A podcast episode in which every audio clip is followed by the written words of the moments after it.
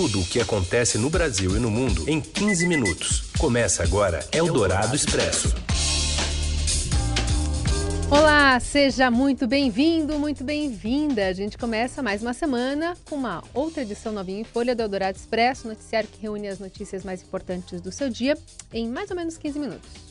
E lembrando que você ouve agora ao vivo aqui nas ondas do rádio no 107,3 Eldorado FM, a rádio dos melhores ouvintes, e depois você pode acessar pelo aplicativo de streaming da sua preferência o nosso podcast.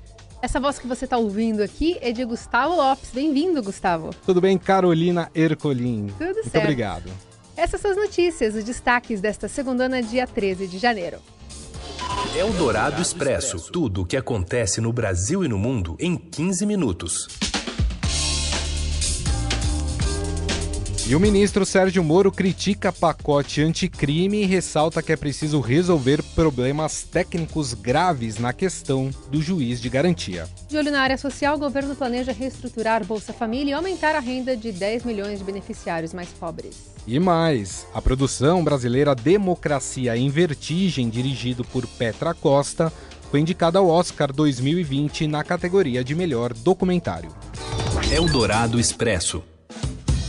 E a reformulação do Bolsa Família inclui o aumento de benefício e também bônus às famílias. Mas de onde será que vai sair esse dinheiro?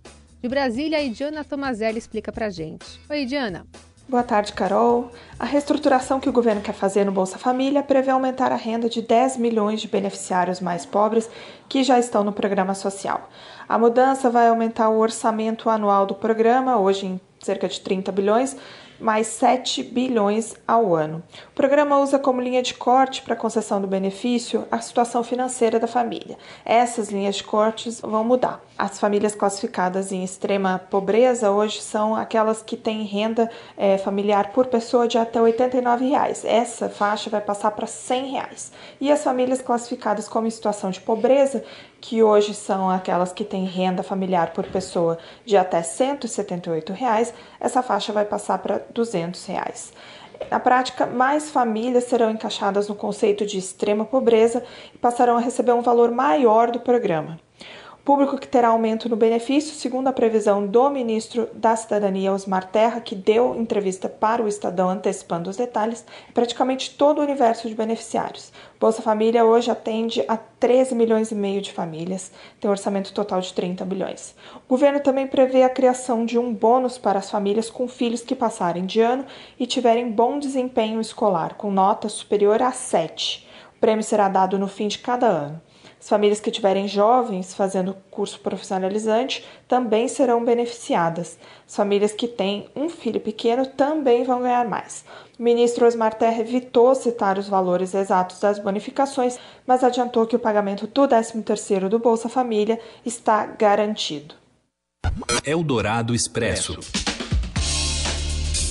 E novos protestos se espalharam pelo Irã. Hoje, a polícia e as forças de segurança dispararam munição real e gás lacrimogênio para dispersar manifestantes que protestavam contra a negação inicial do país de que derrubou um avião ucraniano.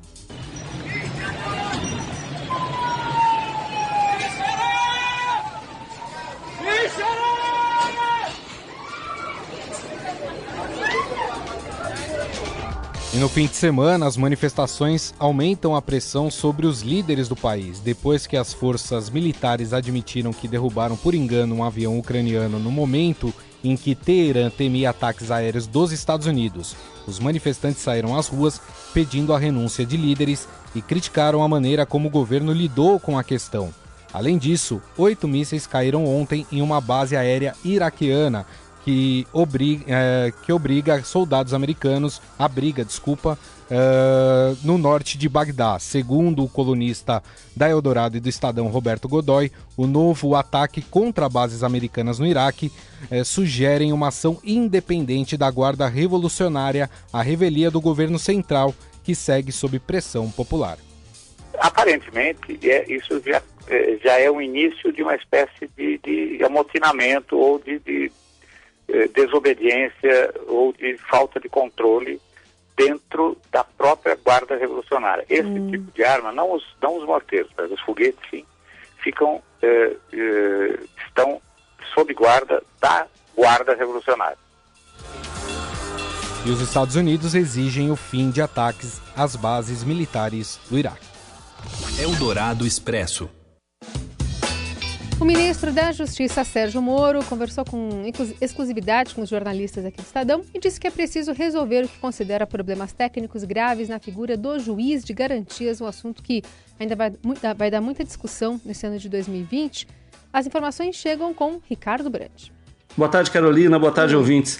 O ministro da Justiça e Segurança Pública, Sérgio Moro, nessa entrevista exclusiva concedida ao Estadão, disse que é preciso resolver o que considera problemas técnicos graves na figura do juiz de garantias, medida incluída por deputados no pacote anticrime de sua autoria.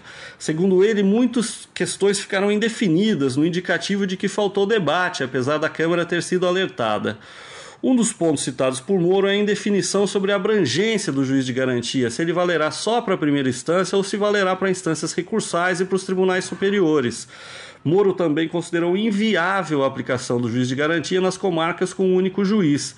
Segundo ele, o Supremo Tribunal Federal ou o Conselho Nacional de Justiça podem corrigir esses problemas. Ministro mais bem avaliado do governo do presidente Jair Bolsonaro, Moro avaliou como natural os reveses sofridos no legislativo, no pacote anticrime, mas também ponderou que algumas medidas importantes foram aprovadas. O ministro falou ainda sobre os seus planos para 2020 como a tentativa de revisão no legislativo do fim da prisão em segunda instância decidida pelo Supremo Tribunal Federal em 2019 e enfatizou os avanços no combate à violência e às facções criminosas ao longo de 2019. Citou o projeto Em Frente Brasil implantado pelo governo em cinco cidades do país, onde os índices de assassinato foram reduzidos em 44%, segundo ele.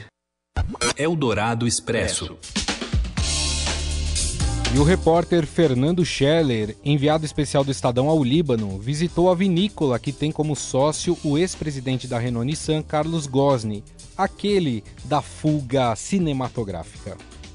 Eu volto à Rádio Eldorado para falar sobre uma reportagem que eu fiz no Líbano sobre um dos negócios que o ex-presidente da Renault Nissan, Carlos Ghosn, mantém no país.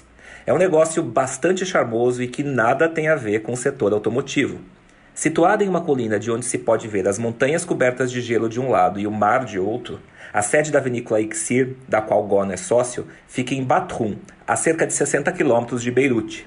Com vinhedos espalhados por todo o Líbano, a vinícola produz hoje 450 mil garrafas por ano a partir de 10 tipos de uvas. Com preços que variam de 12 a 42 dólares, os vinhos da Ixir são hoje exportados para cerca de 30 países, incluindo o Brasil. Além de vinhos, a empresa também tem uma produção artesanal de azeite de oliva e de araque, uma tradicional aguardente libanesa que é feita para os fortes, pois tem 50% de concentração de álcool. Você ouve Eldorado Expresso. De volta com o Eldorado Expresso, as notícias mais importantes desta segunda. A inteligência artificial pode ajudar a diagnosticar câncer de pele. Uma pesquisa de cientistas brasileiros mostra que o computador se mostrou capaz de ver indícios de malignidade onde médicos e especialistas não conseguem. A descoberta faz parte de estudos de cientistas da Unicamp. Eldorado Expresso.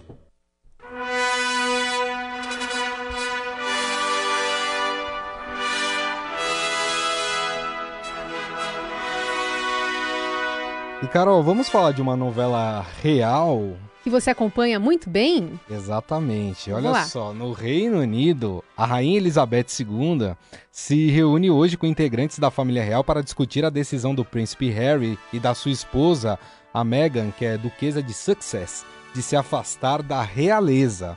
A reunião foi convocada pela própria rainha e deve decidir o futuro do neto e a ausência do casal dentro da formação da família real.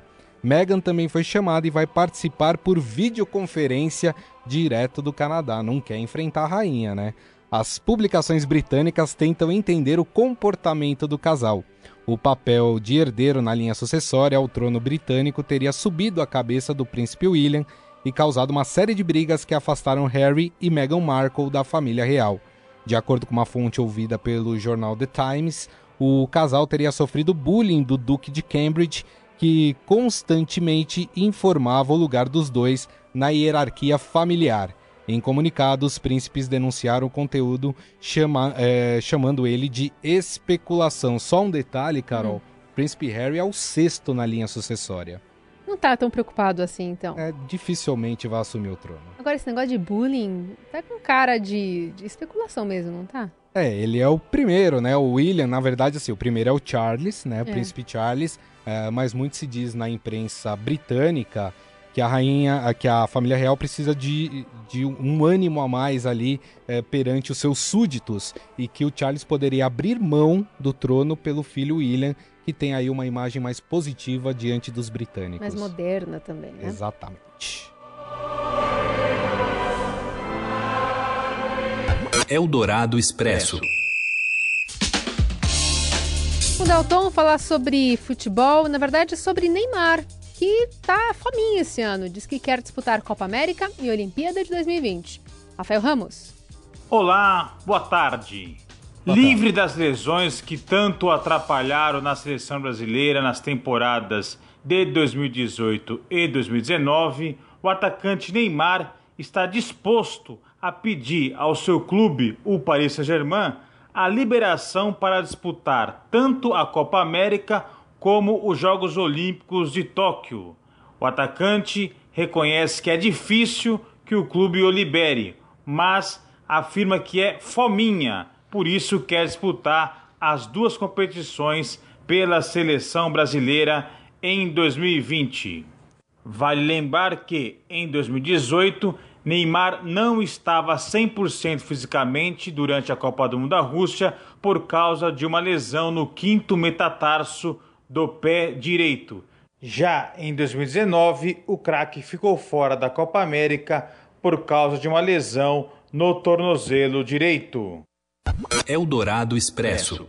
Eu e a democracia brasileira temos quase a mesma idade. Eu achava que nos nossos trinta e poucos anos estaríamos pisando em terra firme.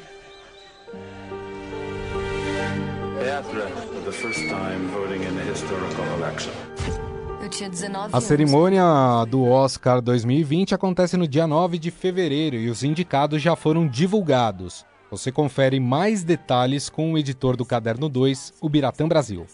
Olá, amigos, tudo bem? Saíram hoje os indicados para o Oscar e a boa notícia para o Brasil foi a inclusão de Democracia em Vertigem entre os indicados de melhor documentário.